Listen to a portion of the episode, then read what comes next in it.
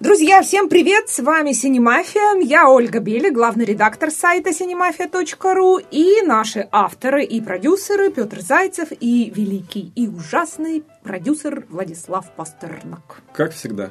Всем привет. И как обычно, спасибо студии Велес, Алексею Неверову. Мы тут посчитали, оказывается, уже 4 месяца мы в этих стенах пишем наш подкаст. И я думаю, что бесконечность не предел, как говорится. Мы здесь всегда будем теперь. Ну и новости недели, друзья. Главная новость э, для нас лично с Петром это то, что а, подведены итоги Российской народной кинопремии «Жорж-2016». Так это главная новость для российского народа. Ну, мы с Петей рады больше, чем весь российский народ, а уж за российский народ э, поговорим отдельно. Ну, рады, да, отстрелялись, что называется, потому что в этом году у нас снова не было никакой церемонии награждения. Для тех, кто не в курсе, я уточню, что Ольга Белик президент премии «Жорж», я продюсер премии «Жорж», и, в общем, вот уже 12 лет эта история продолжается. И последняя церемония была два года назад, когда мы смогли собрать всех наших звезд российского кино, вручить им наши прекрасные матрешки. В общем, все провели отличное время, как считают э, товарищи в интернетах. Вот. Но с тех пор, в общем, финансирование у нас окончательно закончилось, и все происходит исключительно в онлайне. Но в чем-то это, наверное, даже и символично, потому что долгое время премия называлась Российская народная интернет-кинопремия «Жорж», поэтому, в общем, как мы в интернетах зародились, так мы там до сих пор и существуем. Ну, надо также еще напомнить, что все победители премии определяются вами, зрители. У нас нет никакого жюри, никакого аркомитета, который сам определяет победителей. Только вы голосуете, вы всех номинируете, вы же всех и выбираете. И сами себе никто не вручает. Да. Нет, ну на самом деле у нас есть отдельный специальный приз от организаторов, но это всего лишь одна номинация, и мы про нее чуть позже еще расскажем сегодня. Но ну, а пока наши победители, ваши победители. И здесь нам, да, будет очень интересно услышать комментарии Владислава, как человека, не имеющего прямого отношения к премии, который вот узнал об этом всем тоже совсем недавно, когда мы объявили лауреатов. И вот как человек из киноиндустрии, что нам Владислав скажет, действительно будет любопытно. Ну что, я начну зачитывать тогда, да? Ну, зачитывай. И да, хорошо. Значит, зарубежный экшен года. Безумный Макс, Дорога ярости. Ну, тут не может быть никаких возражений, я считаю. То есть соперником могли бы быть только Звездные войны, но Безумный Макс все же больше экшен года, потому что он новаторский. А Звездные войны, они такие вот а, традиционные, я бы сказал. Я вот даже скажу, что как давний фанат Звездных войн, я все равно считаю, что правильно, что победил Безумный Макс. А, зарубежная комедия года. Кингсман. Секретная служба. Ну, тоже у меня нет возражений, тем более, что я вот посмотрел недавно, например, фильм Эдди Орел, там, где играет Террен Эджертон, или Эдгертон, как правильно? Таран Эджертон. Таран Эдгертон. Ну, Можно Эджертон. и так, да. Короче говоря, вот этот парень играет э, еще и в новой комедии э, Эдди Орел. И меня вот поразил его актерский талант, потому что он перевоплотился в нечто совершенно не похожее на то, что было в Кингсмане. После Кингсмана, в общем, как бы еще было рано судить. Но теперь ясно, что он действительно крутой актер. И с Колином Фёртом, впервые Колин Фёрт появился в экшен-фильме. И это действительно само по себе было смешно. И это было очень тоже ново, свежо и, в общем, хорошо. И надо сказать, что э, Кингсман вообще это такой случай, тоже уникальный, когда до выхода фильма практически никто о нем ничего не знал, не слышал, никакой такой громкой промо-компании не было, там, если сравнивать с Дэдпулом. Но при этом как вот шарахнул, и все прямо офигели. Я вот даже рассказал своим родителям про этот фильм, а им, между прочим, в этом году будет по 60. И они пошли, оба, и мама, и папа, на Кингсмана, и пришли в полный восторг. Сказали, что это прекрасное кино. Ну, так там Колин Фёрд, Майкл Кейн. Да, да. И пацаны молодые, вот, То есть девчонки. это кино, которое действительно кино для всех возрастов. И для молодежи 18-25, которое ядро нашей кинотерритории, и вот для людей уже, можно сказать, почти пенсионного возраста. Ну, теперь готовится сиквел Кингсмана, тут надо сказать, Кингсман «Золотой круг», где а, Колина Фёрта уже застукали на съемочной площадке, несмотря на все интриги, что его не вернут э, в фильм. Не знаю уж, спойлер, не спойлер, ну, блин, год назад вышел фильм, уже победитель народной кинопремии Жорж, поэтому уже можно рассказывать. И там будет э, действие в Америке, куча людей, и даже Элтон Джон будет сниматься в этом фильме. Я прям вот не знаю, кого он сыграет. Героя Фёрта, наверное, колонировали. Значит, теперь так, зарубежная драма года. Это действительно смешно, потому что на премии, например, «Золотой глобус» это была комедия года, это, собственно, «Марсианин». Ну, тут, честно скажу, вот лично я против. Я не согласен с выбором народа, потому что я считаю, что «Марсианин» вообще достаточно слабая картина, визуально прекрасная, звук там чудесный, музыка очень красивая, и там Джессика Честейн моя любимая, но «Марсианин» как бы это такое кино, это вот я считаю, что это просто набор роялей в кустах, поэтому всерьез как бы не хочу о нем говорить. Но здесь мы раскроем маленький секрет. На самом деле, э, ну, мы же видим всегда результаты, только, собственно, только с Олей мы видим результаты э, по ходу голосования. И «Марсианин» бился прям вот ноздря в ноздрю шоу с Бёрдманом и обогнал его не сильно. То есть фактически э, было два лидера в этой номинации, Бёрдман и Марсианин, но Марсианин в результате все-таки вырвался вперед. Но мне приятно, на самом деле, что э, просто очень часто говорят, что вот, если фильм там вышел в начале года, как Бёрдман, да, то когда люди голосуют, они уже про него не помнят. Вот ничего подобного. Бёрдман и в пятерку, как мы видим, прошел, и практически э, стал победителем, если бы вот не большее количество голосов за «Марсианина».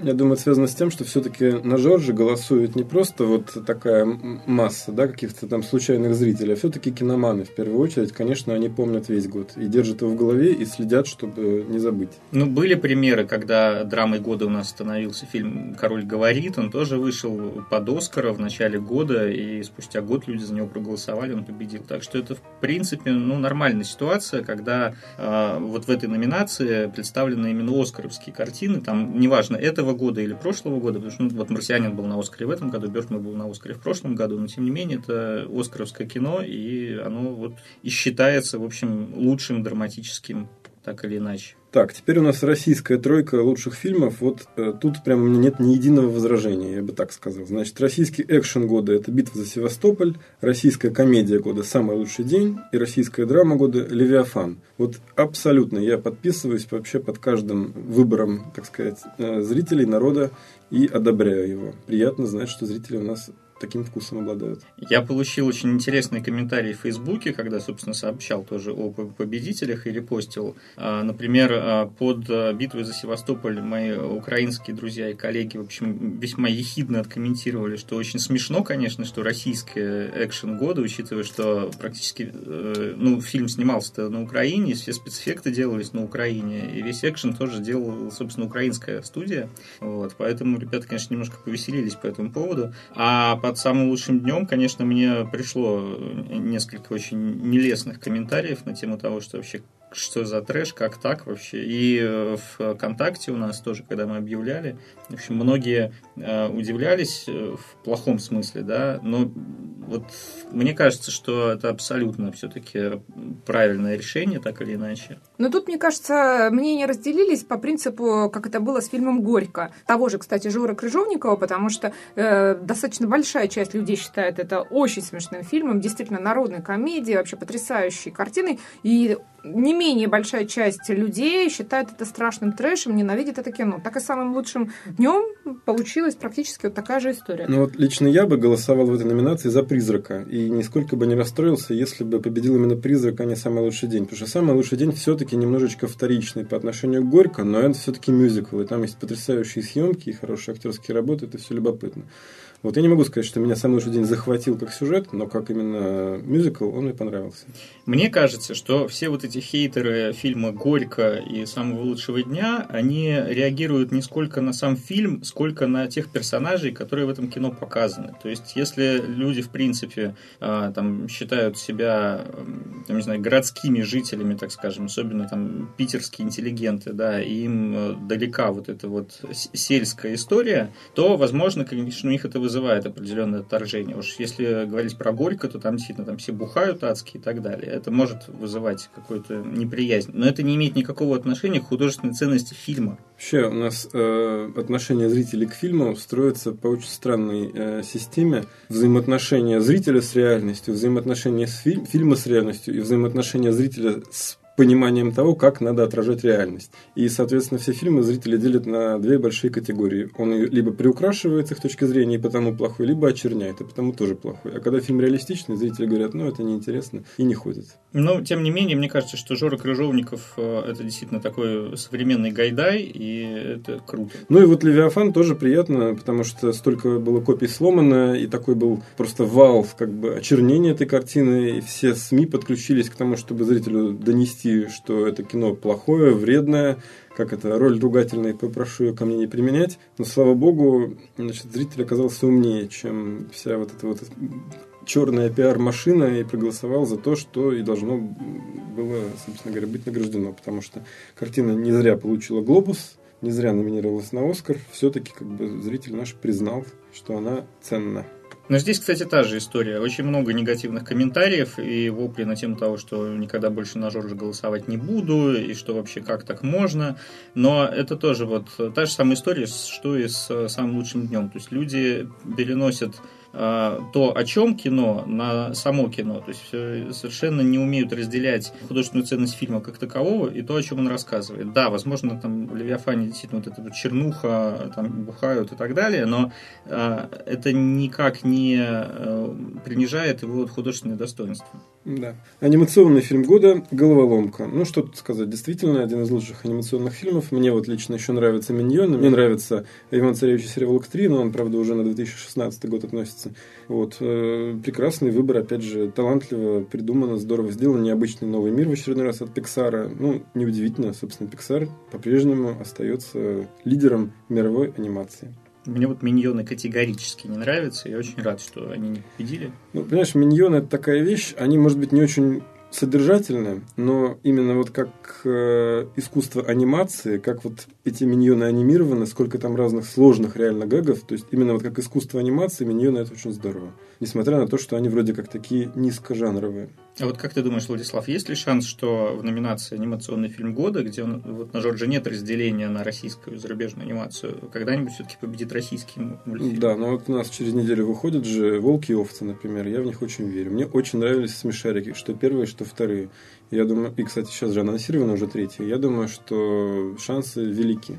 Ну, а я скажу, почему у нас нет разделения на э, две э, номинации, на российскую и зарубежную. Просто раньше действительно у нас не так э, часто выходили вообще мультфильмы отечественные в прокат, а потом не так часто выходили хорошие мультфильмы отечественные в прокат. Сейчас и больше и больше их.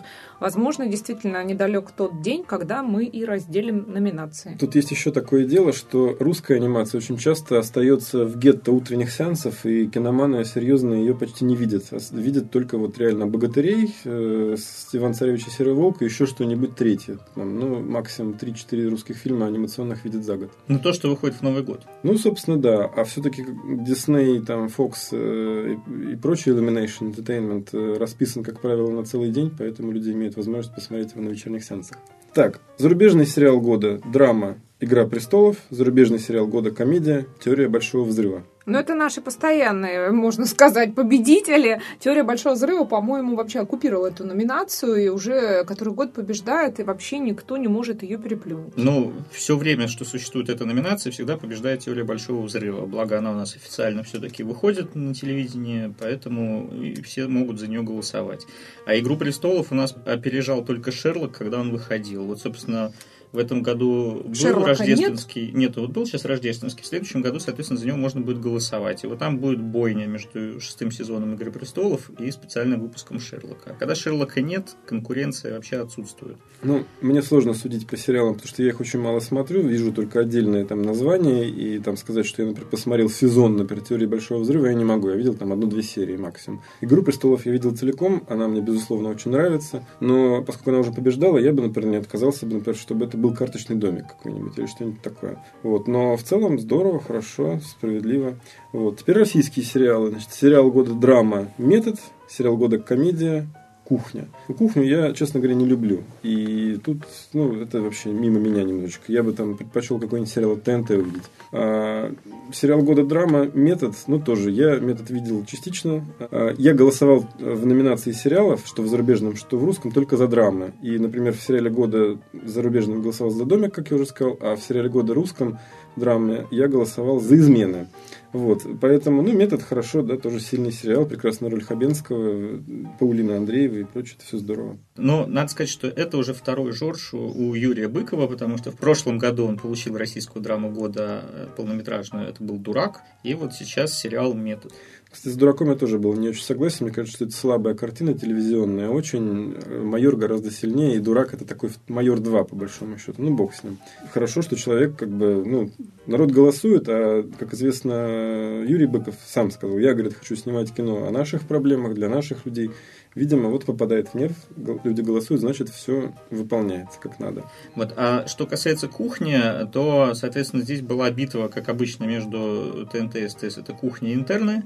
Вот, интерны закончились, и кухня закончилась. Собственно, в этом году вышли финальные сезоны обоих этих сериалов. Соответственно, в следующем году последний раз они будут представлены в голосовании. Дальше, я надеюсь, у нас появятся все-таки какие-то новые лидеры. Зарубежный актер и актриса года. Тут у нас опять лидирует Безумный Макс, и актера получает Том Харди, а актрису Шарли Стерон. Ну, Том Харди еще снялся помимо Безумного Макса в фильме «Легенда», где он сыграл сразу две роли. На мой взгляд, неравно он их сыграл. Одна роль была лучше сыграна, другая хуже. Двух братьев-близнецов он играл. Но «Безумный Макс» понятно, что это скорее даже не только актер, но и персонаж на самом деле. Все-таки люди голосуют не очень разделяя, мне кажется, игру и героя. Но прекрасно, харизматичные люди, и Шали Стерон прекрасно, как и была. Я поддерживаю. Вот. Хотя, конечно, у нас все-таки не Оскар, да, и принято на Оскаре голосовать за драматические роли, а здесь вот за экшен. Ну и тем более прекрасно. Нет, у нас здесь не за экшен, у нас голосуют просто по просто совокупности что, что ролей, но да. да, что больше понравилось. И вот в этом году больше понравилось Харди и Тером. Да. Ну и, кстати, это очень здорово, потому что это, по-моему, первый случай в истории Жоржа, когда побеждают в обеих номинациях актеры, которые раньше никогда Жоржа не получали и даже не были особо номинированы. То есть вот это вот первый раз так случилось и сразу же отхватили. Очень приятно. Российские актеры, актер и актриса. Соответственно, это Константин Хабенский, э, сериал «Метод» и фильм «Черное море», и российская актриса Светлана Ходченкова, которая сыграла в фильмах «Воин», «Гороскоп на удачу», «Конец прекрасной эпохи» и «Кровавая леди Батори». Или Батори, неважно. Батори. Но суть в том, что Светлана Ходченкова просто ну, непобедима абсолютно. Она четвертый год подряд становится российской актрисой года. А, а, более того, она становилась российской актрисой десятилетия. То есть вот это действительно абсолютное какое-то народное признание, любовь, потому что ну, нельзя сказать, что только Светлану видят зрители и только ее знают, узнают. Нет, у нас уже достаточно много актрис, которых э, зрители знают, но вот за Светлану все голосуют. Немножко поправлю Олю, на самом деле не четвертый год подряд. Там был год, когда побеждала Кристина Асмус, а потом снова начала побеждать Светлана. Вот. Но у нас вообще очень любят актрис на букву Х, потому что до этого на Жорже очень часто побеждал Чулпан Хаматова. В этом году уже есть третья Х, это Харди. Мы, да, мы смеемся, что у нас три икса, да, Харди, Хабенский, Ходченкова. В общем, очень забавная ситуация. Я бы вот хотел еще увидеть, чтобы когда-нибудь Светлана Ходченкова стала зарубежной актрисой года, потому что она уже снималась в больших э, зарубежных зарубежных постановках, э, таких как Тимки Тейлор Soldier Spy и в Росомахе. Вот было бы прикольно, чтобы она одновременно в двух номинациях победила. Я думаю, что это вполне реально еще. Вот, ну, будем за нее и дальше болеть. Зарубежный герой и злодей года. Герой года – это Марк Уотни в исполнении Мэтта Деймона, это главный герой астронавт из «Марсианина». Зарубежный злодей года – это Рамси Болтон, это Айван Рейлон из э, «Игры престолов». Не Айван, а вот как мы написали, Иван, потому что он э, шотландец или валиец, в общем, он откуда-то оттуда, поэтому Иван. Хорошо, Иван, Рион. Рион. Короче говоря, ну что тут сказать. Я со своей стороны, я уже сказал, что «Марсианин» я не считаю выдающейся картиной.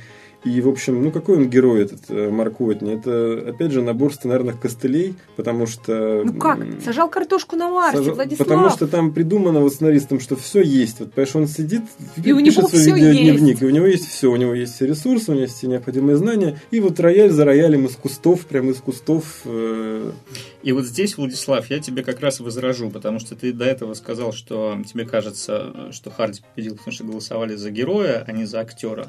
Так вот, э, «Безумный Макс» был представлен в номинации «Зарубежный герой года», но героем люди выбрали именно э, Марка Уотни, а Харди именно как актер был признан народом. Вот так. Не прав ты, Владислав, не прав. Люди Я считаю, выбрали. что герой года это, наверное, вот... Э, Безумный Макс. Нет, это вообще чернокожий штурмовик из э, Звездных войн.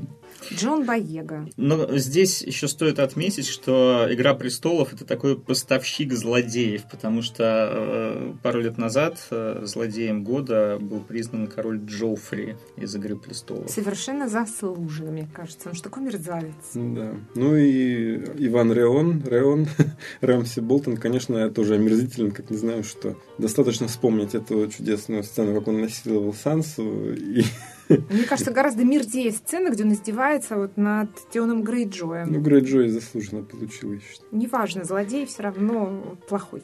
Теперь переходим к российским персонажам. И тут прямо так сказать, бальзам на душу, герой года, героиня даже точнее, это Людмила Павличенко, играет ее Юлия Пересильд, героиня «Битвы за Севастополь», а российский злодей года, мэр вот этого городка Вадим Шелевят э, из «Левиафана», Роман Мадянов его сыграл. Вот это просто чудесно, я считаю, прекрасный выбор народа. Действительно выбрали даже не героя, а героиню. Это очень продвинутый выбор. И выбрали, значит, злодея из фильма тоже неоднозначного, тоже продвинутый выбор, чиновника, подонка.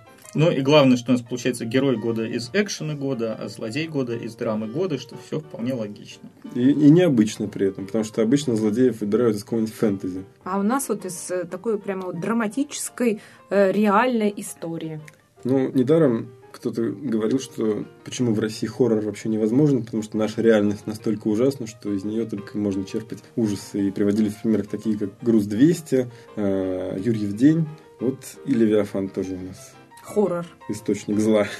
Так, специальный приз организаторов премии, то есть вас, мои дорогие коллеги, 14+. Э, ну, Спасибо вам от имени народа за то, что вы наградили кино, которое было незаслуженно задвинуто на все вообще вторые роли на всех наших кинопремиях, где награждалось черти чего, которое никто ничего не видел. Э, а вот милый, светлый, добрый почти что детский фильм, который при этом тоже там нарвался на скандал, обвинения черти в чем, в педофилии и так далее, вы правильно отметили. Ну, собственно, да, мы каждый год отмечаем те фильмы, которые незаслуженно были э, пропущены зрителями в прокате, не отмечены критиками и профессионалами индустрии на всяких э, профессиональных премиях. Вот э, в прошлом году, например, мы наградили «Зимний путь», тоже кино достаточно скандальное, и вот в этом году 14+, поэтому Поэтому, если кто-то вдруг не видел еще, обязательно посмотрите. Кстати, недавно 14 плюс прошел э, в прайм-тайме на ТНТ, собрал колоссальные рейтинги. Это был вообще очень большой успех. Вот, так что посмотрите. Кино официально есть в интернетах. Можно его посмотреть за, за небольшую денежку.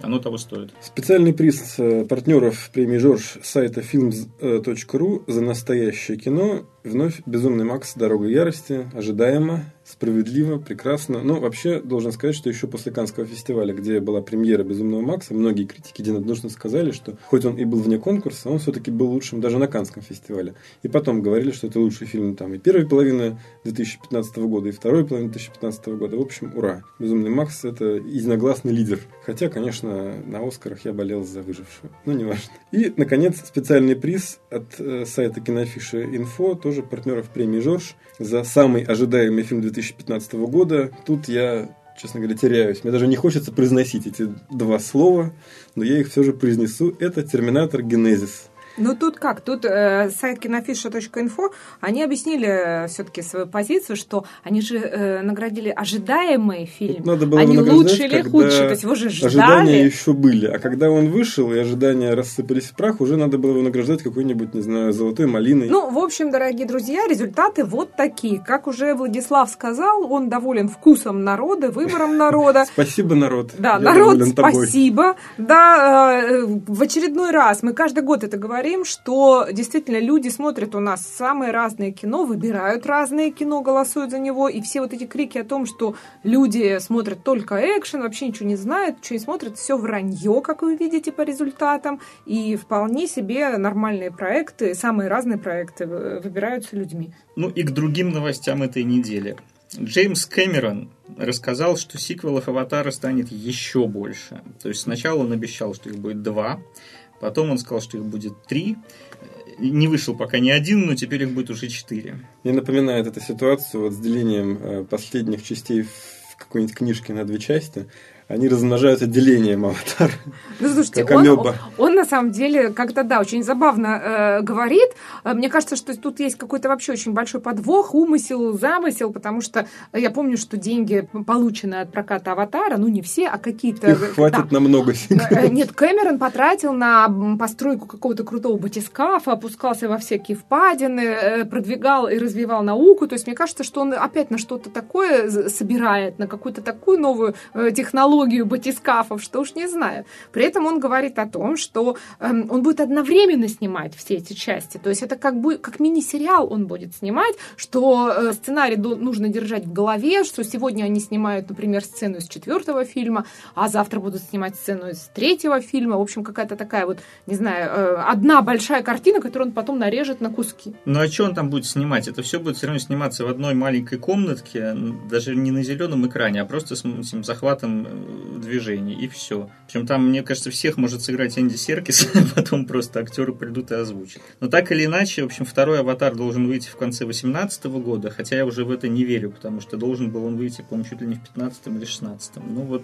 конец 18 третий «Аватар» конец 20 четвертый «Аватар» конец 22 и пятый «Аватар» конец 23 года. То есть сначала они пойдут с интервалом в 2 года, а потом с интервалом в год. Планы уже можно составлять. Есть еще ради чего жить. Тут, тут еще дело в том, что наши дорогие друзья из студии Disney, Marvel и прочие Звездные войны расписали свои релизы уже там до 2018 года. Я думаю, что просто Джеймс Кэмерон и его друзья из Фокса специально забили эти даты, чтобы хоть раз вообще за ближайшие годы иметь возможность выпустить большой фильм под Рождество. Может, Аватара все-таки будет и два.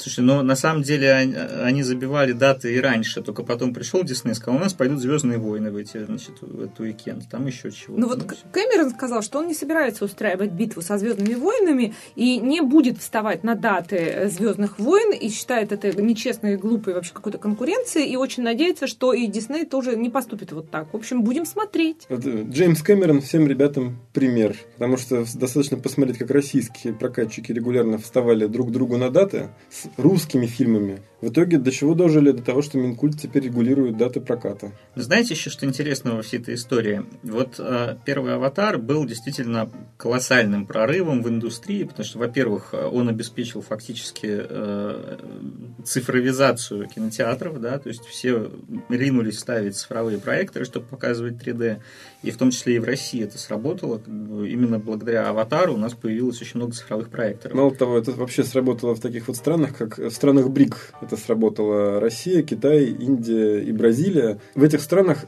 3D вошло в такую моду, э, как нигде в других странах. Вот в Европе и в Америке не настолько как бы пиетет перед 3D был развит, как в России. Несмотря на то, что у нас качество показа было ниже в целом. И при этом, что удивительно, до сих пор «Аватар» остается лучшей картиной, сделанной в 3D. И, честно говоря, вот что бы я не видел после, но там были такие интересные вещи, как «Трон наследия», например, в 3D очень круто тоже смотрелся, но все равно он не переплюнул «Аватар». И вот что теперь мы будем ждать, не очень понятно, потому что либо будет какой-то 4, э, колоссальный да? прорыв, либо, ну, то есть, если бы э, «Аватар 2» выходил завтра, то достаточно его было бы сделать на уровне первого, и он бы все равно всех порвал, потому что никто еще не сделал даже так же. Я думаю, что там все-таки будет сценарий. Наверняка какой-нибудь новый формат звука к тому времени изобретут. Это, в общем-то, ждать-то еще лет много до последнего аватара. В общем, я думаю, много будет разных фишек. И самое главное, что Джеймс Кэмерон, как и его, так сказать, противник, в общем-то, в какой-то степени Нолан, потому что Кэмерон за цифровую съемку, а Нолан за пленочную, оба одновременно выступили против вот этой вот инициативы пирата и вора Шона Паркера, которая называется Screening Room, которая предлагает э, смотреть фильмы дома в день премьеры, хоть и за 50 долларов в день, но все-таки в день премьеры. Такой прям подарок пиратам, которые смогут за 50 долларов снимать экранки и выкладывать в интернет сразу. Вот. И тот, и другой, оба больших режиссера против. Но мне кажется, что экранку аватара снимать бесполезно. Хотя снимали ведь, делали, выкладывали. Ты знаешь, Или некоторые смотрели, вот еще да, критические статьи сказать, писали по этим экранкам. ладно, снимали, это еще можно понять. Но вот смотреть это в экранке. И обсуждать. Да. Безумие. Ну, слушайте, я помню, например, времена, когда я смотрел экранку Титаника на VHS-кассете в 98 году это было, да, он у нас вышел. Ну ты вспомни еще, как ты по год. кабельному телевидению что-нибудь смотрел. Мы такой ужас не будем вспоминать. Боль нашу. Ты знаешь, вот я помню, что у меня друзья смотрели вот эту вот, как ты говоришь, экранку Титаника на VHS-кассете. Видимо, там еще какая-то десятая копия с десятой копии. И плакали. Вот она сила искусства, настоящая. И сейчас тебе любой любитель пиратства скажет, что вот видишь, э, несмотря на поганое качество картинки, все равно вот пробивало, так сказать, достучалось до сердец. Я не знаю, как это прокомментировалось. Давайте дальше. Никак не а давайте к Бену Аффлеку перейдем. Вот он тоже у нас, так сказать, один из пострадальцев Итак, был. Ну? Да, значит, э, Бен Аффлек Несмотря на то, что критика и зрители зачем-то, я с ними не согласен, разругали в пух и в прах, и в хлам Бэтмен против Супермена, тем не менее, самого Бен Аффлека выделили, как, так сказать, луч света в темном царстве. Да, он я, был то, молодец. я тот зритель, который разругал, но выделил Бен Аффлека. И я тот зритель. А я зритель, который похвалил и тоже выделил Бен Аффлека. В общем, Бен Аффлек, э, несмотря на весь провал фильма, в шоколаде. По-любому. Да, в общем, Бен Аффлек будет теперь играть Бэтмена, Бэтмена вечно. опять, и мало того, будет еще и режиссировать. А вот Еще это уже сценарий интересно. напишет. Между прочим, Ну, говорят, уже написал. Минуточку, Бен Аффлек, вообще-то говоря, он прежде чем стать звездой актерского мастерства и великим режиссером различных фильмов, получил Оскар За как умницу. сценарист. Умница Уилл Хантинг вместе с Мэттом Деймоном, который получил Жорж как актер, Нет, как герой. как герой, да. А, так что Бен Аффлек это величина. И вот он дожил до того светлого дня, когда он будет темный рыцарь. Я верю в такого темного рыцаря, я верю в его сценарное мастерство. Я считаю, что это не хуже, чем Нолан в какой-то степени. Одобряю. Но придется ему очень постараться, потому что драматургический Бэтмен в «Бэтмене против Супермена» прописан очень плохо. Он прописан хорошо. Плохо он там прописан. Потому Давайте что вот драться. эта вот мотивация серии «Ой, а твою маму тоже звали Марта, ну все, мы теперь друзья навек», хотя только что пытались друг друга замочить. Но это такой трэш. Там, простите за спойлер, самая главная мотивация это не мама Марта, а женщина, которая, он думает, что кошка, а на самом деле чудо. Вот главная мотивация Бэтмена в этом фильме. Все, кто не смотрел, я думаю, ничего не потеряли, потому что из этих объяснений мало что понятно, дорогие друзья. Идите в кинотеатры, никаких экранок, смотрите. Бен Аффлек теперь еще и снимается в Лиге Справедливости в роли же Бэтмена, где собирается такая команда DC-шных супергероев, по примеру марвеловских. Съемки уже идут. В общем, там будет тоже Рубилова Мочилова, посмотрим. У меня поправочка. Не идите на Бэтмена против Супермена, дождитесь лучше сольного фильма о Бэтмене от Бена Аффлека, и вот на него обязательно сходите. Это, я уверен, будет круто. А у нас есть еще один Бэтмен, который совершил такой очень удивительный кульбит. Это Майкл Киттон, который сыграл Бэтмена у Тима Бертона, собственно, два раза. И до сих пор считается тоже одним из лучших Бэтменов и Брюсов Уэйнов. И вот теперь из DC-вселенной он перебрался во вселенную Марвел и будет сниматься в новом фильме в перезапуске истории Человека-паука. Я Сюрприз. считаю, это возмутительно. Я считаю, что один актер за одну карьеру должен играть в одной То супергеройской есть он должен быть рабом одной вселенной. Ну вот как, например, э, любимый многими Дэдпул в виде Райана Рейнольдса. Я считаю, что Рейнольдса надо было закончить значит, на зеленом фонаре. То же самое Крис Эванс, который сыграл э, Человека-факела в «Фантастической четверке» старой. Можно было на этом останавливаться. Слушай, Капитан ну мне кажется, что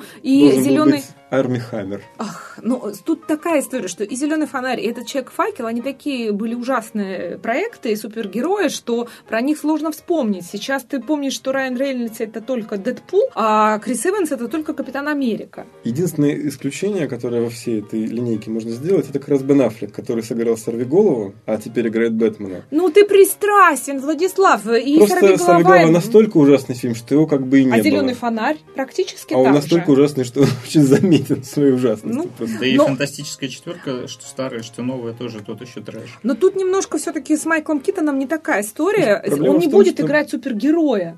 Майкл Китон э, сыграл человека, который тяготится образом супергероя в Бёрдмане, да? И, в общем, это была точка, я считаю, в его карьере в супергеройском кино. На этом надо было заканчивать. И я уже не чувствую даже иронии в том, что он опять попадает в супергеройскую франшизу. Это уже за гранью иронии. А я чувствую иронию, потому что персонажа, который сыграет Майкл Китон в Человеке-пауке, зовут Стервятник. И, по-моему, это безумно смешно. Да, мне кажется, это деле. очень смешно. Это чувак, э, который носит кличку, конечно, Стервятник, и он такой, ну, непонятно, то есть он такой злодей, не злодей, он э, появился еще в 63-м году в комиксах и изобретает э, специальную штуку для себя, которая позволяет ему летать и высасывать молодость из людей. Мне кажется, ну, это очень ироничный образ. Тут Владислав, во- ты не Тут прав. вообще жесть с кастингом. Посмотрите, тетушку Мэй сыграет Мариса Томей. Она же богиня и красавица. Давайте еще на тетушку Мэй возьмем Сальму Хаек. Владислав, но тут э, Человек-паук будет маленький, он еще будет ходить в школу. То есть тетушка Мэй еще богиня, красавица, еще молодая, вполне себе женщина в самом расцвете сил, как Карлсон. Так что все нормально. В любом случае, уже очень скоро, точнее, буквально через несколько недель мы увидим э, впервые нового Человека-паука, э, которого играет Том Холланд. 5 мы... мая, я прям добавлю. Да, мы его увидим в фильме «Капитан Америка. Гражданская война», который в России называется «Первый мститель противостояния». Ну, он будет в костюме. Я вот не уверена, снимет ли он костюмчик, чтобы мы прям его увидели. Ну, по крайней мере, как конкретно Человека-паука заценим. Да снимет, наверное. Ну, кстати, Джеймс Ганн, э, режиссер «Стражи Галактики», уже сказал, что это самый крутой Человек-паук вообще всех времен и народов. А Джеймсу Ганну мы верим, да.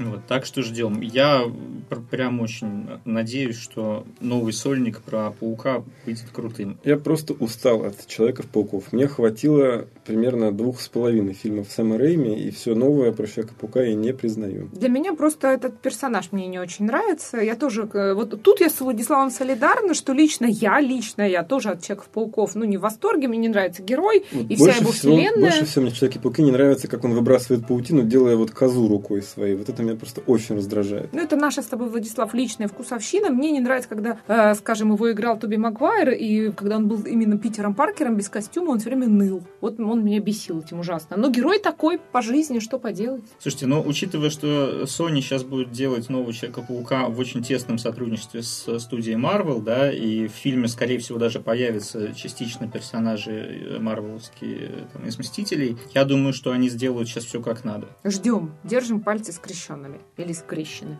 А у нас Дисней тоже российский офис, причем выдал новость на гора. Ну что, российский Дисней долго-долго приходил в себя после выпуска первого российского фильма студии Дисней, который назывался «Книга мастеров». И теперь, наконец-то, они решили, что пора все книгу мастеров забыли, забыли то, что она, в общем, была достаточно, ну, спорным, так скажем, проектом. Мне категорически не понравился этот фильм, ну, неважно. В общем, фантастический блокбастер «Последний богатырь» создается российским офисом Disney совместно с компанией Yellow Black and White. Yellow Black and White — это э, студия, которая сделала тот самый сериал «Кухня», который выпустил недавно фильм «Супер Бобровы». Вот. И, собственно, режиссером э, «Последнего богатыря» станет Дмитрий Диченко, который «Кухню» запускал, который снял все фильмы «Квартета и» практически.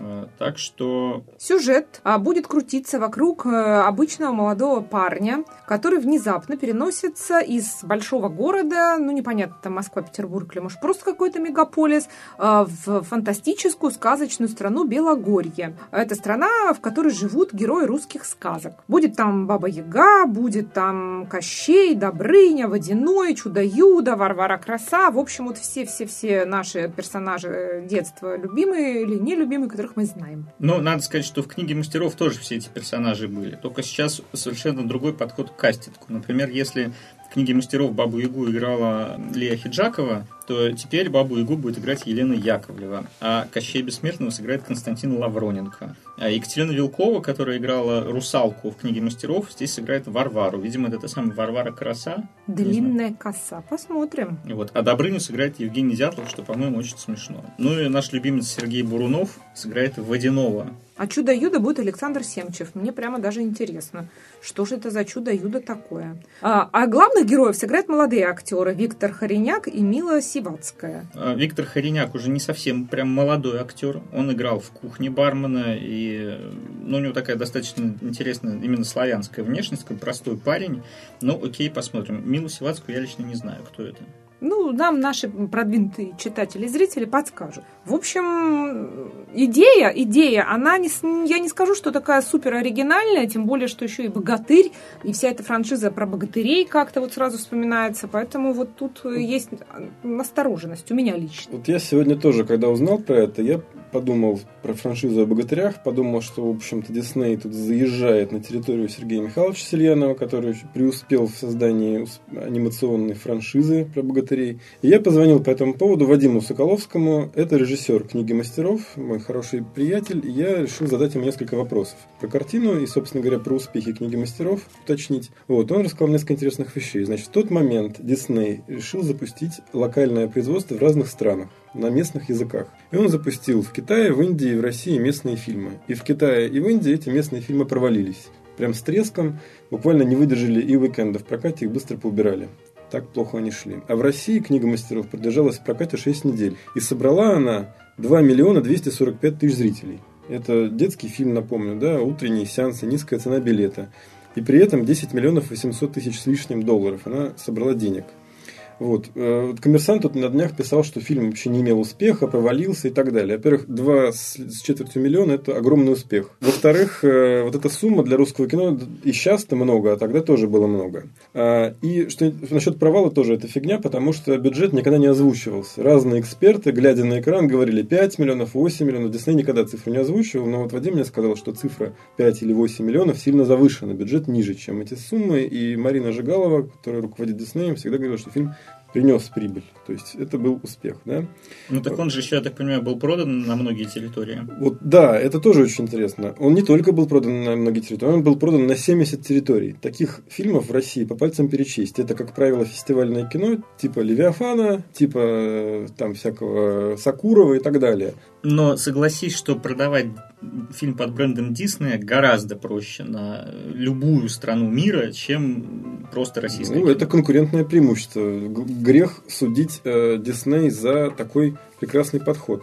Но понимаешь, вот мы как раз с Вадимом сегодня разговаривали, я говорю, ты не думаешь, вот, что, например, Сельянов там может возмутиться, что на его территорию лезут, как бы, что он, как уже это было, когда, значит, э, осенью передвинул Universal Джобсон на, на Новый год, Э, продюсеры и прокатчики с Леном во главе, в общем, это, требовали этого не делать, и в итоге кончилось тем, что Минкульт начал регулировать даты проката, в том числе, чтобы таких ситуаций не было. Мне этот Вадим сказал очень мудрую мысль. Он сказал, что вообще говоря, российский Дисней и вот эти российские проекты – это русское кино. Его делают русские, на русском языке, не на английском.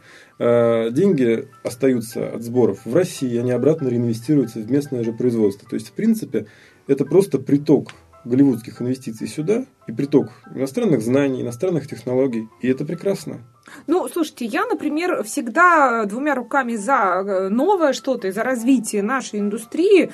А, Мне, конечно, тревожно, потому что супер бобровые от Yellow Black and White мне не очень понравились, именно потому что там был плохой для меня лично сценарий, картонные персонажи, и мораль какая-то была дурацкая, несмотря на семейное кино. А здесь вот у нас детское кино, в хорошем смысле да, этого слова, должно быть. И я вот боюсь, что они, опять же, эту бабу-ягу, этого богатыря, в общем, как-то очень картонно сделают. И вот мне волнительно. Но если получится, я буду в первых рядах, кто рад. Ну да, больше всего здесь сомнений вызывает именно сценарий, потому что с одной стороны есть Дисней, да, у, у которого книга мастеров э, страдала в первую очередь сценарием. Но книга мастеров получила 12 призов на международных фестивалях, в том числе в Лондоне и в Лос-Анджелесе. Но это не отменяет того, что у нее реально плохой сценарий был. И есть Yellow Black and White, которые тоже не славятся хорошими прям сценариями. Они Супер очень Бобровых, поверхностные какие-то. Там очень поверхностные и истории всегда у них, и персонажи так поверхностные. То есть видно, что у людей есть, появилась интересная идея, фишка, и вот они на этом этапе фишки и останавливаются. Меня вот это расстраивает. Слушайте, ну, справедливости ради, сценарии, за исключением, может быть, Иван Царевич и Сероволка 3, там, и, может, еще двух там мультфильмов не блещут, и в франшизе о богатырях. Про богатырей мы вообще не будем, Владислав, Но, тем говорить. не менее, Наша это боль. имеет успех, и это, понимаете, вот, видимо, это тот градус, как бы... Трэша. трэша, который как раз нужен массовому зрителю, который позволяет собирать достаточно большие сборы, извините за тавтологию, чтобы потом финансировать что-то более продвинутое и нишевое. А мне кажется, что это как раз просто э, следствие того, что продюсеры считают, что вот мы взяли всем известных персонажей, и И неважно так все про них все Да, знают. и не важно, что с ними там будет происходить. И это, конечно, очень большая проблема, потому что э, то, что делает Дисней, например, в Штатах э, с переосмыслением классических сюжетов, да, та же самая Малефисента, там, тому пример. Э, конечно, да, у них была Золушка, которая прям вот каноничная, да. Но даже там были безобразие. интересные истории вот с мачехой, со всей вот этой э, линией мачехи, ведь она была очень ну, и есть новая. еще и есть еще примеры, кроме э, того, что делает Дисней, например, э, на телевидении, да, есть сериалы, которые переосмысляют вообще полностью какие-то классические сказочные сюжеты, и это реально очень здорово. Например, однажды в сказке, э, тот же самый сериал "Страшные сказки". Ну, это, не Дисней, но все равно. да, это не Дисней, но это как бы то, с чего нам следовало бы, наверное, брать пример. Петь, я тебе отвечу на это цитатой Ермольника из фильма «Стиляги». Ты забыл, в какой стране мы живем? Какое переосмысление классических сюжетов России? Стоило, понимаешь, Федору Сергеевичу Бондарчуку вывести серьезного немца в Сталинграде, который вызывал сопереживание, и публика уже возмутилась. Если мы будем переосмыслять это в постмодернистском ключе здесь, то мы не сможем не то что кассу набрать, мы получим такой хай, как вокруг Левиафана, понимаешь? А я вот не согласна. и прочее. А я не согласна. А ты вспомни э, детский фильм «Мама» с Боярским и Гурченко. Если сейчас его смотреть, это же просто психоделия. Ты группа КИС на выезде, да, на коньках. но это было да? в другой стране, в другой эпохе. Надо, надо стремиться к хорошему, Владислав. Я так Сейчас русское кино занимает определенную нишу, и к ней предъявляются совершенно определенные требования, а уж тем более, когда речь идет о воспроизведении классических мифов э, и культуры. Ну, надо сказать, что как раз э, в детских фильмах, в детской анимации в Советском Союзе вот постмодернистское переосмысление было в полный рост. Э, достаточно вспомнить «Остров сокровищ», например. Ведь это было в советской стране, в которой культура была практически, ну там за исключением определенных моментов, изолирована от внешнего мира. Сейчас, когда мы можем получать все, так сказать, культурные коды в первозданном виде, э, зритель... Мы сдулись. Нет, мы не сдулись. Э, единственное, что как бы требуется от русского кино, это давать те культурные коды, которые ни одна западная культура не в состоянии то, что переосмыслить, даже воспроизвести грамотно. Ну, мы тут спорим, на самом деле, с Петей даже не о том, что нужно переврать там, или переосмыслить про Бабу Ягу, а э, ну, не говорить о том, что вот Баба Яга, вы все знаете, кто она такая, поэтому у нее будет три строчки, да, и никакого развития характера. Вот про это мы Развитие больше. характера – это вам не переосмысление, а это драматургия. Да. Вы... Давайте мы как раз вот перейдем к Бондарчуку, потому что Бондарчук не дремлет и тоже делает супер кино какое-то, причем с какими-то супер технологиями, супер актерами. А Федор Бондарчук снимает фильм про пришельцев в Чертаново э, с Олегом Меньшиковым в главной роли. Просто, в принципе, все, новость дня. Как уже говорилось неоднократно, фильм адски строжайше засекречен. И вот эта секретность вокруг этой картины меня просто смешит, потому что о ней было объявлено год или полтора назад. Все было объявлено. Были показаны какие-то кадры, ну не кадры, а эти концепты, да, был объявлен сюжет. И вдруг внезапно Федор Сергеевич присоединился к проекту и все, все засекретили. Но при этом сам же его коллега и партнер Рудовский Дмитрий Олегович э, в интервью с Синеплексу объясняет, что это район номер 9 плюс Ромео и Джульетта. То есть ровно то, что год назад о картине и говорилось, что это кино о межпланетной любви. Э, с... А кто с кем, Владислав? Ну кто, понятно, инопланетяне Меньшиков с, кем? с землянами. Э, это как оно и должно быть, настоящая фантастика, социальная, когда понятно, что инопланетяне это метафоры иммигрантов. И вот об этом Федор Сергеевич Бондарчук снимает кино, и тут уже появился тизер на днях, и в тизере показан кадр, напоминающий район номер 9, когда над э, так сказать, спальными районами, над Чертановым, над панельными многоэтажками висит космический корабль, и вокруг него летают вертолеты. А сценарий написал Олег Маловичко, если не ошибаюсь. Да. А в главных ролях, помимо Олега Меньшикова, снимутся еще и Александр Петров, который мы знаем по сериалу «Полицейский с Рублевки», «Форца», и вот мы много уже про него говорили. Плюс актер Гоголь-центра Риналь Мухаммед. Знаешь, вот для тебя он актер Гоголь-центра, а для меня он актер из мушкетеров Сергея Ну, э, да, я вот специально немножко хотела покультурнее, да, потому что э, три мушкетера Сергея Жигунова все-таки это, конечно, боль. Вот. Но я надеюсь, что Федора Бондарчука, Риналь Мухамедов, который, кстати, неплохой актер-то, он очень такой симпатичный, интересный актер, вот он развернется в полный рост. Но мне что интересно, вот ты сказал, Владислав, что это такое социальное кино, инопланетяне как мигранты, э, э, межпланетная любовь, а фильм позиционирует как блокбастер, который будет очередным очередным российским фильмом «Ваймакс». Знаешь, вот я считаю, что это такая будет Россия 88, но Ваймакс, и это круто. Вот это, это просто очень интересно, то есть вообще неожиданно. Я бы прям с удовольствием посмотрела, очень жду этот фильм. В любом случае. В любом случае Федор Сергеевич умеет снимать хотя бы зрелище. Сейчас на словах Россия 88 Петр так на меня посмотрел просто. Он там сидел в телефоне, и вдруг на меня такой взгляд ошарашенный. Но так и есть. Такая должна быть фантастика. Вот район номер 9 был именно таким, он поэтому и стал тем, чем стал. Он был таким, да, маленьким социальным фильмом, но с большим бюджетом, да? Наоборот, он был огромным блокбастером, но с маленьким бюджетом, и потому он был социальный. И вот я очень надеюсь, что Федор Сергеевич, как один из наших лучших и наиболее высокотехнологичных режиссеров, кто бы там что ни орал про его медийный образ и, значит, гламуры Бентли и ресторана, вот это тот человек, который может это снять.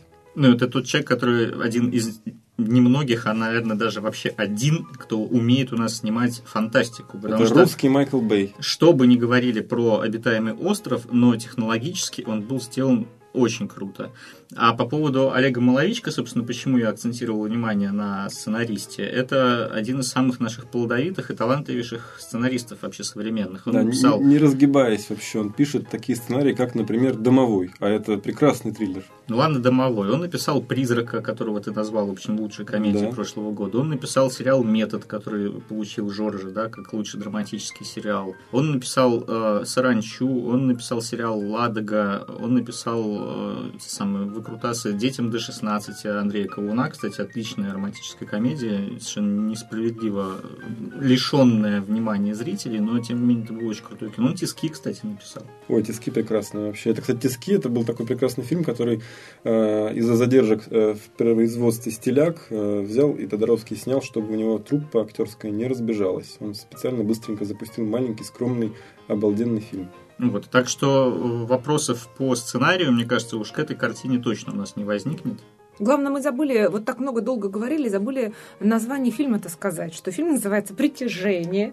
А... Фильм называется название. «Пришельцы в Чертаново». Ну все. да, с Олегом Нет, ну, Меньшиковым. «Притяжение» да. это колоссальное название, в котором сразу же все понятно, что это и, и фантастика, и, и про любовь. И это вот прямо вот я жду. Молодцы, хочу молодцы. в кинотеатр, в IMAX. Премьера в январе 2017 -го. Ну, а здесь как раз отличный повод перейти к нашей традиционной рубрике «Адский ад» и поговорить о другой отечественной фантастике, которая выйдет тоже зимой 2016-2017 года. Вам слово, друзья. В стране, где никогда не было супергероев, на этом, собственно, мне кажется, можно заканчивать. Короче, вышел тизер-трейлер фильма «Защитники» Сарика Андреасяна. Это долгожданные, в кавычках, а вот не в кавычках. Я, например, сразу была заинтересована этим проектом, несмотря на все наезды Сарика в мой адрес. Хорошо, без кавычек. Долгожданный ответ мстителям отечественный. Значит, Сарик Андреасян, известный такими э, шедевральными картинами, как Карлосон, Беременный, э, Лопухи, эпизод первый, э, Мафия, служебный роман «Наше время», снимает «Защитников». Идея лично мне нравится, ну правда. Я вот всегда об этом говорила, о том, что в советское время э, тоже поставили опыты над людьми и появились э, отечественные наши советские супергерои. Прикольно, нормально. Почему нет? Ну, советские тайные лаборатории коммунистические. Отлично. Оля, отвечу тебе, почему нет. На самом деле на YouTube сейчас уже появилось достаточно большое количество роликов с разбором этого тизера и с разбором сюжета защитников, где все популярно обычные зрители объясняют, почему это плохо.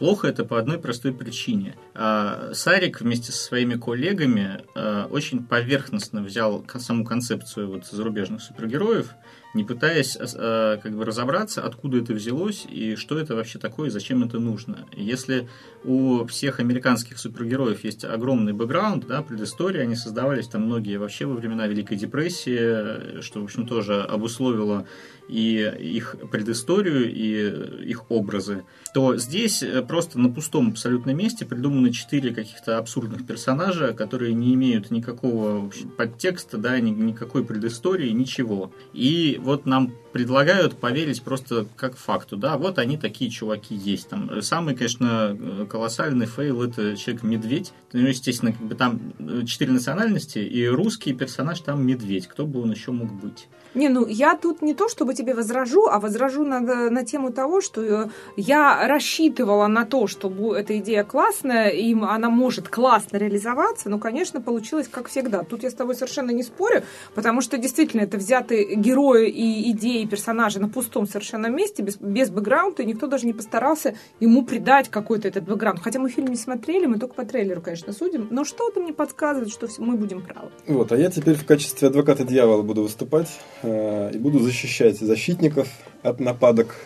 ну Значит, смотрите, вот претензии к драматургии, да, то есть уже заранее ваши друзья-блогеры какие-то там сказали, что это все плохо, потому что у американских супергероев есть бэкграунд, а у наших нет. Ну, минуточку, мы еще не видели фильм, мы не знаем, есть у них бэкграунд или нет. Мы только знаем их облик и суперспособность, но мы не знаем даже сюжета фильма, по большому счету. Мы только знаем, что есть супергерои. Правильно? Но мы видели одну сцену, которая очень Две мы символизирует, видели. что Но называется. мы не знаем, в каком контексте она там, что это, к чему это. Мы знаем, что это просто превьюха с Берлинского кинофестиваля. Да? Значит, это первое. А, Сама по себе концепция каждого из четырех супергероев вполне убедительна. Там, женщина-вода, человек-медведь, э, мужик, который управляет, по-моему, временем, да? Камнями, ну, при- при- Нет, там кто-то временем, а кто-то камнями. Кавказец управляет камнями, а кто-то управляет временем, по-моему. Да? Вообще Эстон- не важно эстонец уже, управляет кто чем временем. А там азиат, который вот разрубает машину в пустыне. Вот всё, А чем он управляет? Слушайте, Он управляет давайте двумя уже. мечами. Давайте. Хорошо. Ну, неважно. Значит, э, мы еще про них ничего не знаем, кроме облика и суперспособностей. Это первое. Ну, медведь, которого все обосрали. э, ну, ребята, до Но он фильма... плохо сделан, Владислав. Ну, я вот ой, поэтому. До это фильма вот... год, понимаешь? А, ты видела э, тр- этот трейлер фильма «Боги Египта»? А я видел и трейлер, и фильм я пошел, посмотрел. Несмотря на ужасный трейлер, оказалось, что в готовом фильме графика отличается от трейлера. Так что и медведя дорендерят как следует, понимаешь? У них много денег. У них фильмы, между прочим, уже в Китай куплены все. Прошли по иностранной квоте на уровне голливудского кино. Кто еще из русских, кроме Сталинграда, мог таким похвастаться? В общем, всё. я, я на самом деле, опять же, я, как всегда, буду первая, э, кто похвалит это кино, если она- там будет что хвалить. А, Я хочу одного от этого фильма. Я знаю, что продакшн там будет более-менее на уровне. А, Я хочу, чтобы была нормальная драматургия. Все остальное они И делают актерская нормально. игра. Ну а что? Ты видела, как играет Эдриан Броуди у Сарика Андреасяна в фильме «Ограбление по-американски»? Я Это поздравляю тебя. Ты, ты специально поиздевался сейчас над нами. В фильме «Защитники» нету Эдриана Броуди, а, оскаровского лауреата. А вот поэтому... Там зато есть Валерия Шкирандо. А это главное Ждем. открытие фильма «Батальон». Единственное, ради чего его стоило снимать. У нее Ну, не понимаешь- так много экранного времени, насколько нам известно. В общем, ждем. Вот. А что касается компьютерной графики и прекрасного медведя, э, но если они у вас недоделаны, эти эпизоды, ну не вставляйте вы их в тизер, ну не выкладывайте в это в интернет. В конце концов, там этого медведя 10 секунд. Ну, доделать, дорендерить эту графику для того, чтобы это было не стыдно показывать, мне кажется, ну, не так сложно. Просто это предсказуемо, что люди действительно зациклятся на недостатки, а, а обгадят это все и будут Но предвзято относиться. Беда-то в том, что Сарик, вот он, мне кажется, он абсолютно искренне верит в то, что он делает круто. И это вот самый адский ад этой ситуации, что человек не видит, насколько чудовищно то, что он творит. Вот что Сарик пишет в Инстаграме. «Скажу, что медведь будет доделываться, но не существует в природе человека медведя. Это монстр в любом случае. Нет задачи сделать его балу или выжившим. Мне вот выжившим он кажется слишком реалистичным. У меня нет такой цели. Откройте кадры с Халком или с енотом и увидите, что наш человек-медведь ничем не уступает. Вот мы открываем кадры с енотом и понимаем, что где енот, а где человек-медведь. Что это вообще два полюса. Вот, как говорится, лучше бы молчал, понимаете? была... Ну, я действительно не согласен с высказыванием про Балу и выжившего. В этом и есть эволюция кино, что с каждым годом спецэффекты все реалистичнее. Но вот сегодня на конференции индустрии кино его брат и продюсер Гивон Андреасян сказал, что западная пресса от э, тизера в восторге. Только в России фильм, цитирую, бронят. Очень корректно выразился, но это ведь правда. Миллионы просмотров. Все пере- перепостили и Ну, слушайте, просмотры-то эти очевидно почему. Это не потому, что там медведь круто нарисован или что проект крутой, потому что на Запад это продается как советские супергерои. Там даже подзаголовок такой есть. И естественно, что люди, смо... но люди смотрят это не потому, что это круто, они смотрят Потому это потому, что постебаться. Понимаете, это вот как если сейчас снимут в Голливуде какую-нибудь клюкву очередную про советских супергероев, мы будем это смотреть, отсматривать до дыр и будем ржать над этим. А, ты знаешь, вот единственное, что меня во всем этом проекте смущает, это, ну, «Медведь», я уверен, что они его доделают. Драматургия может быть чуть лучше или чуть хуже, более-менее понятен минимальный уровень, да? вот, хуже минимального не будет. А меня вот как раз только и смущает, что советские супергерои. Сколько можно смотреть назад? Хочется смотреть уже вперед. Фантастика футуристичная должна быть. Хочется не вот э, солдат в советской форме с синими погонами, а хочется уже что-то хай-тековское, как хотя бы в фильме «Параграф 78». Тебе уже Сарик мафию снял. Ну, мафия это все-таки немножечко другое. Ну, а футуризм, хай-тек, все дела. В общем, и тоже, так сказать, уровень э, фильма показал нам, что защитники, увы. Есть как бы Сарик, э, молодой человек, который любит кино всей душой. И стремится на мировой рынок. И, в общем, туда попадает. Уже и в Америке снимает лауреатов Оскара, и в Китай попадает в квоту и выходит в широкий китайский прокат. Но у нас есть же и другие дьяволы в нашей стране. И вот смотри, сериал «Матильда», который на прошлой неделе только мы разбирали, э, значит, по частям. Вот режиссер Алексей Учитель заявил, что фильм или, как мы знаем, сериал, может быть выпущен не больше, не меньше в IMAX. Поэтому его уже перенесли. Вот его только-только выпустили тизер вот с опечаткой, да, Матильда. И был написано октябрь, по-моему, или сентябрь 2016 года. Бах, и уже начало 2017, потому что он якобы может быть выпущен в IMAX. Видимо, как тут мне уже в Твиттере подсказал э, Денис Данилов, Киру Найтли дорисуют на посте. Слушайте, но мне интересно в этой истории одно. В курсе ли вообще в компании IMAX о том, что они будут выпускать Матильду? Учитывая, как трепетно и тщательно IMAX подходит к отбору проектов. Ну, я напомню про российские фильмы, которые выходили или выйдут в IMAX. Первым был «Сталинград», и там потрясающий визуальный ряд, кто бы что ни говорил о его там содержании, да, визуально это было очень круто сделано, и действительно это проект для IMAX. Вторым фильмом будет «Экипаж», который, собственно, выходит вот на этой неделе. Заодно и посмотрим. Но это тоже масштабный фильм «Катастрофа» с крутыми спецэффектами и серьезное большое кино. Третий фильм это будет «Дуэлянт», который, в общем, тоже э, в первую очередь э, пиршество визуальное будет, да, судя по тому, что мы уже видели, это тоже много визуальных эффектов. Это Петербург 19 века очень круто сделанный. И что у нас будет? У нас вот четвертым фильмом будет, собственно, «Притяжение», «Притяжение» о котором мы сейчас рассказывали, «Пришельцы в Чертаново». И которое выйдет э, в начале 2017 года. Какое, Вместе с Матильдой, конечно. Какое начало 2017 года? Там на этой дате, ну не на этой дате, а вот в этот период уже стоит э, фильм э, «Притяжение», а потом будут другие релизы. Там Сразу IM... два фильма IMAX. Оля, у IMAX есть еще, между прочим, мировые релизы, кроме э, Матильды. Э, и, Только Матильды. Тем нет. более, что Матильда это сериал.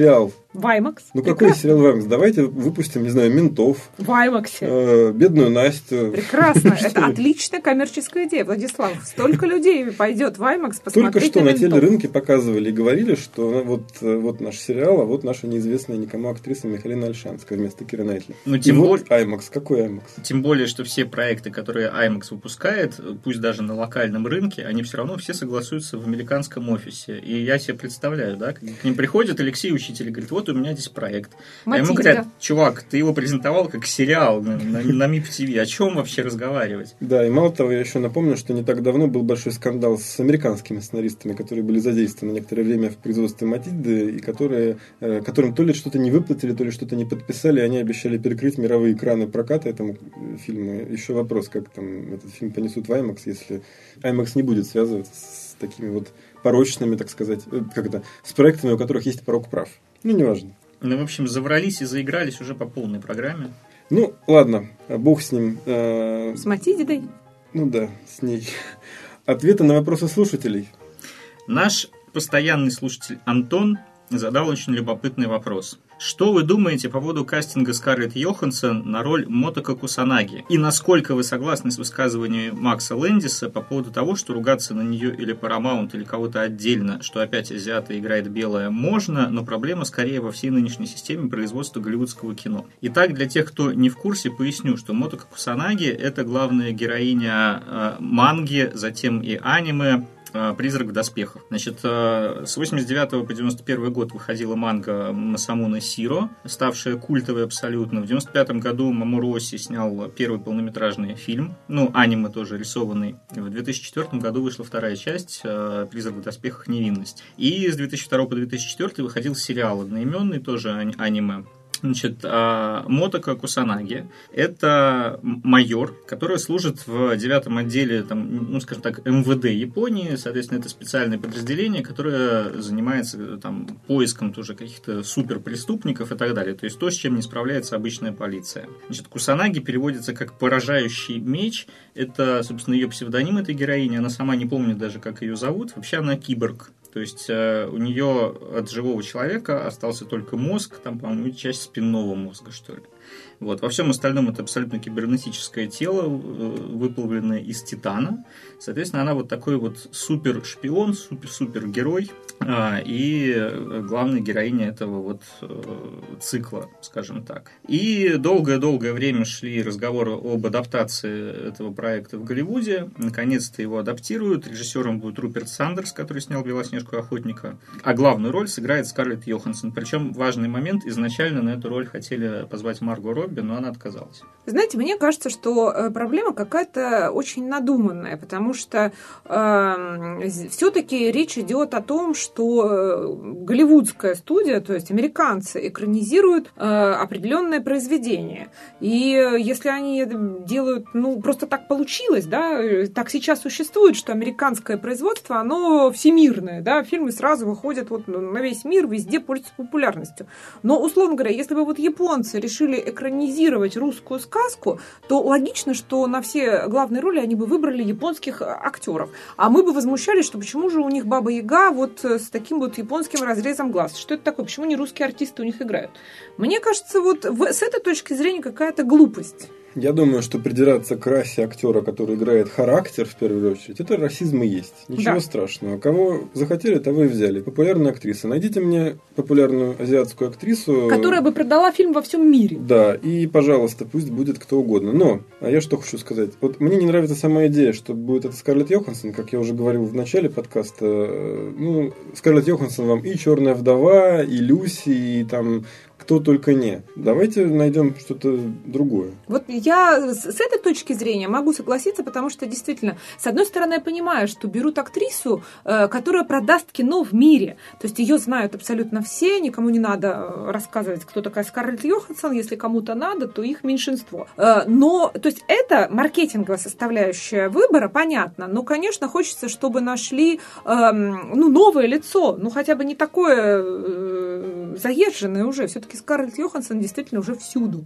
Но видите, здесь очень сложная ситуация, потому что э, «Призрак в доспехах» — это, в принципе, очень спорный э, с точки зрения продаж проект. Это киберпанк, который снимают очень редко, он не пользуется популярностью, со времен «Матрицы» не было успешных киберпанк-фильмов. Это первое. Второе, э, действительно, если уж э, это и делать, то для того, чтобы продать это на мир, нужна звезда. И без звезды, к сожалению, здесь никуда. Одно дело, когда ты снимаешь, не знаю, там Золушку, это все знают, что это такое. Там можно взять на главную роль никому неизвестную актрису и тем самым дать ей путевку в жизнь, по сути, да. То есть здесь так поступать нельзя. Поэтому, ну, вопросов к выбору звезды здесь нет. Почему Скарлетт Йоханссон, ну, здесь сложно сказать, но, честно говоря, посмотрел перед тем, как э, ехать на запись, она действительно похожа чем-то. То есть у нее есть какие-то черты, которые э, пересекаются с образом вот мотока, нарисованные э, в аниме. Но здесь еще какая штука. Э, персонажи аниме на самом деле, они не ассоциируются с азиатами. Здесь же э, у японцев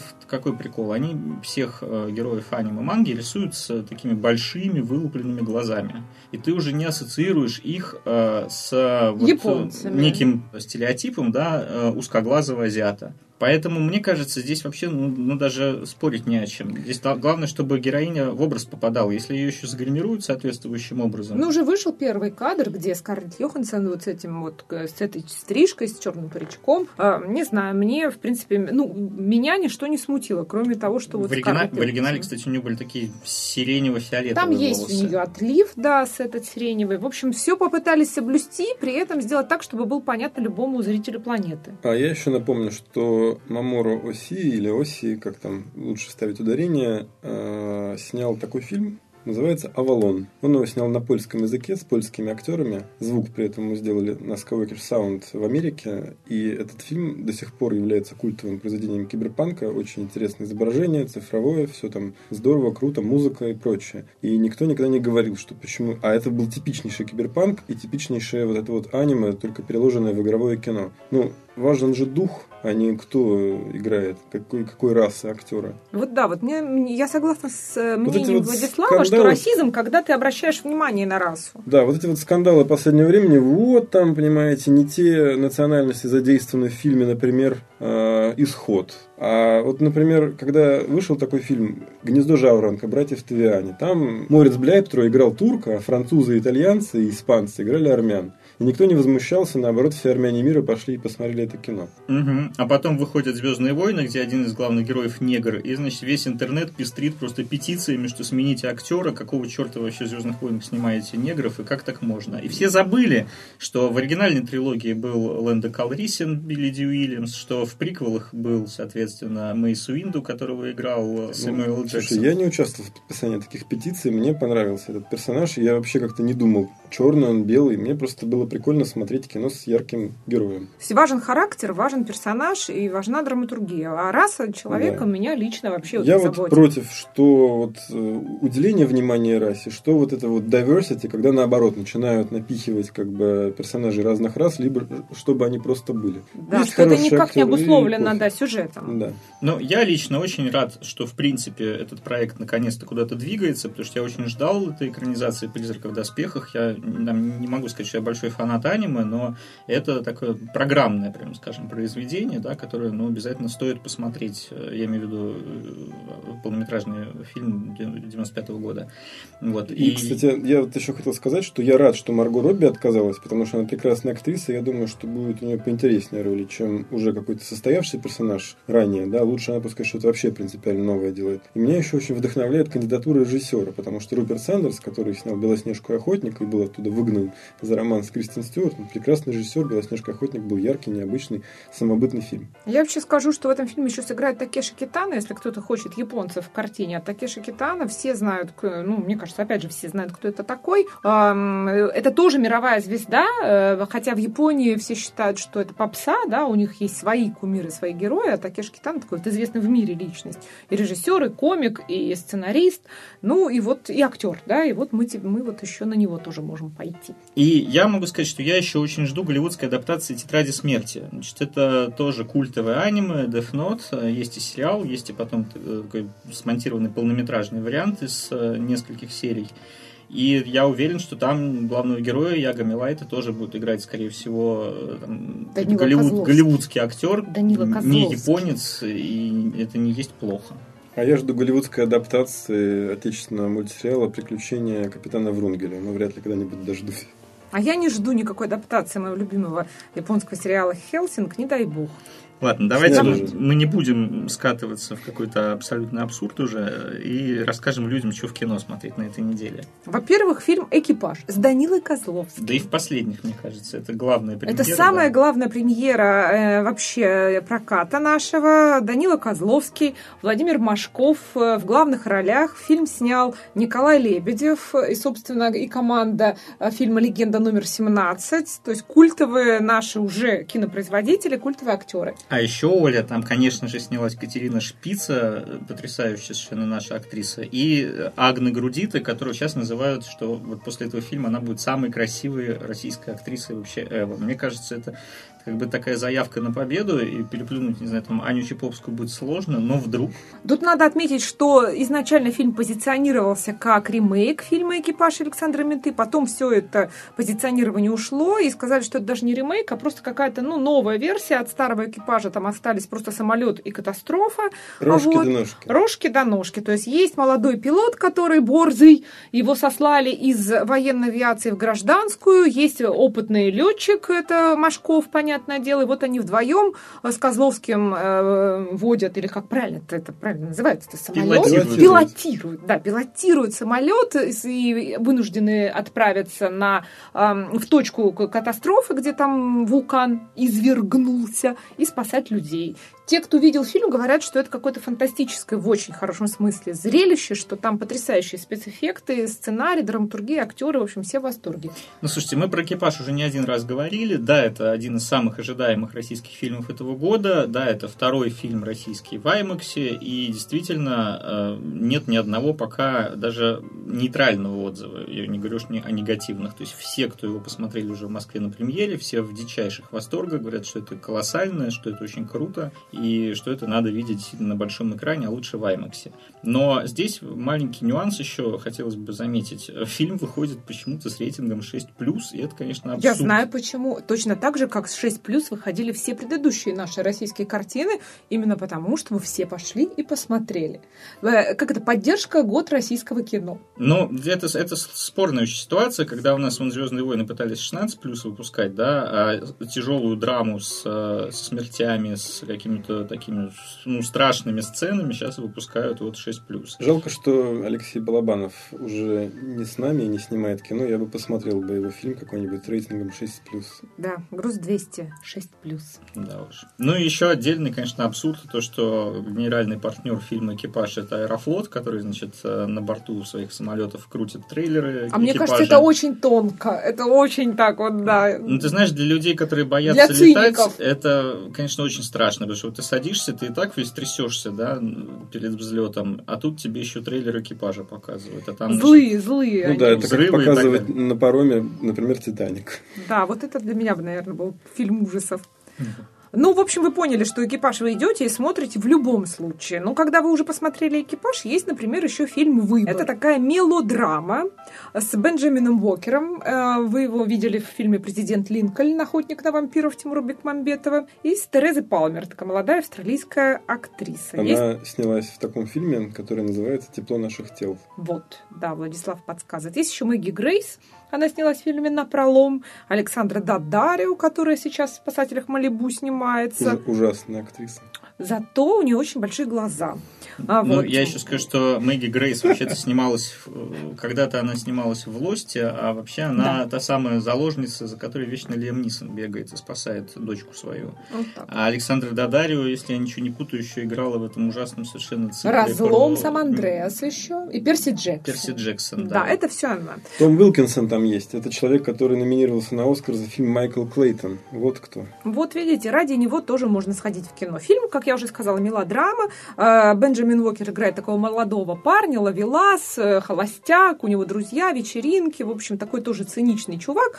И вот э, по соседству с ним поселяется такая угрюмая девушка, Тереза Палмер. Такая вот она вся скромная.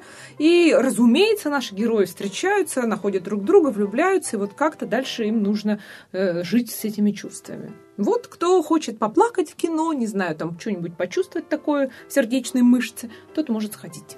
А мне нравится название следующего фильма «Элвис и Никсон». Ну, это вообще реально очень клевая история. А, Майкл Шеннон играет Элвиса Пресли, а Кевин Спейси играет президента Ричарда Никсона США. И уникальность вообще, э, ну, не фильма, а вообще жизни, да, в том, что это правдивая история о том, как Элвис Пресли э, написал президенту Никсону письмо, в котором попросил сделать себя тайным агентом ФБР по борьбе с наркотиками, с наркобаронами, я уже не знаю с чем. Пчелы это... против меда. Вообще. Да, причем это реальная история. Вот в чем дело, не выдуманные киношниками. Президент Никсон президентский вообще аппарат, так сказать, офигел, долго рассматривал эту историю, и Никсон даже действительно решил, ну, принять поп-короля у себя в резиденции, даже, может быть, попробовать, да, заслать пчелу в мед, да, но э, Элвис не выдержал проверки даже протоколом Белого дома, встречи с президентом, о чем уж там, о каком тайном агенте вообще могла быть речь. А представляете, сколько голливудских наркодилеров могло бы быть сдано вообще Господи, Элвисом Пресли, если да. бы, да, если бы он согласился не выпить пиво президента, да, и орешки его любимые Но, с другой стороны, может быть, тогда бы просто Голливуд бы парализовало. Вообще, да, все, творчество бы встало. Но вот смотрите, Майкл Шеннон отличный актер, Кевин Спейси вообще не нуждается, мне кажется, в объяснениях, да, поэтому там есть еще такие прекрасные люди, как Алекс Петтифер, это для девочек, э, молодой такой э, британский актер, Джонни Ноксвилл, Колин Хэнкс, это сын Тома Хэнкса, ну, Эван Питерс, который ртуть, мы его тоже скоро увидим, так что вперед, идите в кинотеатры. «Коммуна» – датский фильм режиссера Томаса Винтерберга, человека, который сделал «Охоту» с Мэсом Микельсоном, и фильм «Торжество», первый и, в общем, последний действительно правильный фильм серии «Догма-95». Итак, э, дело происходит в Копенгагене, в фешенебельном районе. Посреди этого фешенебельного района стоит вилла. Там живут Эрик и его жена Анна. И они что делают? Они создают коммуну, то есть сообщество близких по духу людей, которые просто решили жить вместе под одной крышей, потому что у них все общее. Общие интересы, вечеринки, беседы, единство. Но всякая коммуна, как говорится, шершеля фам, Эрик приводит в дом новую возлюбленную, и начинается кошмар. Ну, вот так вот.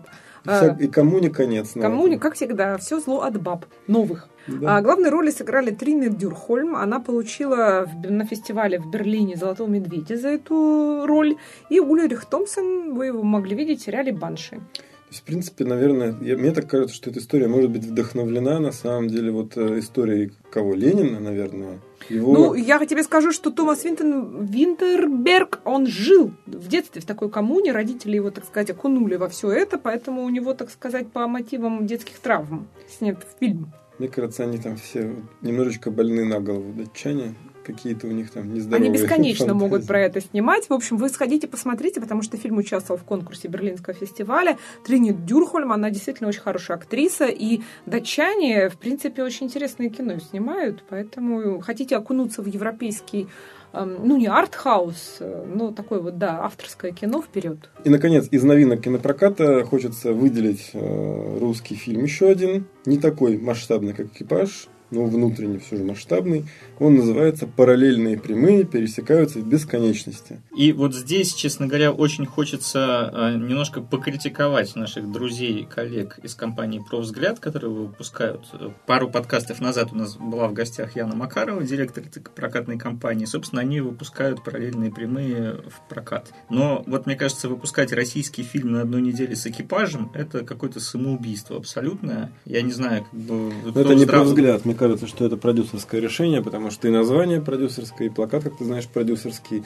Зато трейлер я монтировал. Ну вот видишь. Расскажи нам, про что кино-то? Да, я это кино пересмотрел не один раз, пока трейлер делал. Значит, смотрите, история следующая. Это вообще, в принципе, такой полнометражный дебют, по большому счету, для Алики Алексеевой. Она продюсер, она продюсировала до этого кино. А, история про двух а, людей. Один а, персонаж – это молодой фотограф, который очень хочет сделать сделать э, собственную выставку, потому что он поступил э, в а, Академию искусств в Берлине, но для того, чтобы его туда зачислили, ему нужно, чтобы у него была личная выставка персональная. И он все ищет, э, чтобы ему такое сфотографировать, чтобы это было интересно, чтобы в этом была жизнь, соответственно, его пытаются как-то направить, давать советы. И вот он решает сделать выставку про страх. Соответственно, он сначала пытается, чтобы девушки как-то позировали ему этот страх искусственно, создавали, ничего не получается, и он начинает уже просто э, создавать некие ситуации, в которых девушки реально чего-то боятся, или кого-то, ну, в первую очередь, его самого. То приковывает девушку наручниками, там, знаю, бежит за ней, э, якобы он там маньяк еще, и, значит, фотографирует все это.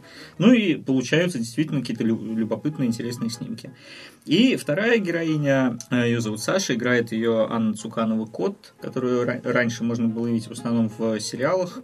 А, она преследует вот этого парня. А, но почему она его преследует, это уже можно узнать, посмотрев кино. По сути, это такой а, малобюджетный триллер – ну, не могу сказать, что это прям супер круто, но для дебюта это достаточно достойная работа, и, в принципе, если кому-то интересно, но это авторское кино сугубо, то есть это такой российский артхаус, поэтому там ждать от этого какого-то... Для любителей да, и ценителей. какой-то блокбастерности точно не стоит, но вот э, в главной роли Егор Корешков, и это прям уже такая восходящая, можно сказать, звезда нашего кинематографа. Он сыграл в дилогии «Горько» роль жениха. Он сыграл главную роль музыканта в фильме «Метаморфозис». Так что...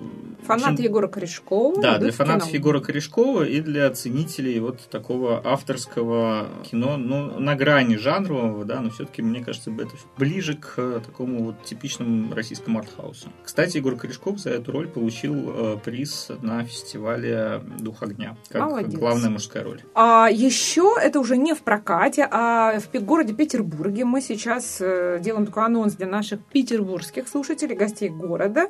А, пройдет уикенд кино Латвия в киноцентре «Великан Парк», который делает наш киноклуб «Синемафия».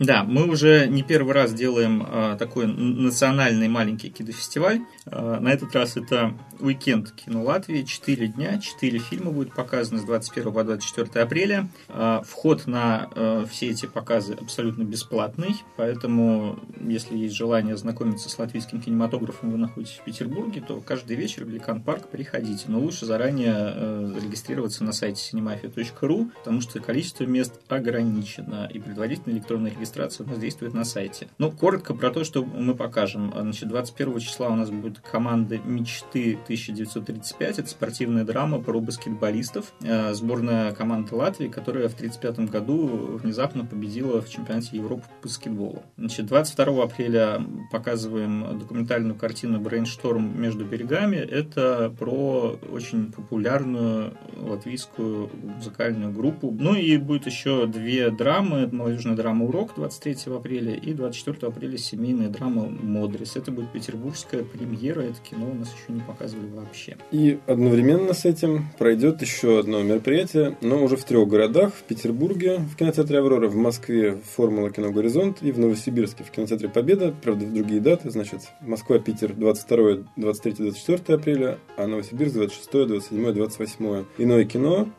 компания, которая специализируется на возвращении классики на большой экран, покажет мини-ретроспективу э, фильмов с участием Джека Николсона, один из самых титулованных актеров э, 20 века и 21 уже тоже. Откроется это все безусловным шедевром «Пять премий Оскар», пролетая на гнездом кукушки, продолжится фильмом «Китайский квартал», режиссер Роман Поланский, и закончится фильмом, который участвовал в Каннах вне конкурса, правда, «Почтальон всегда звонит дважды».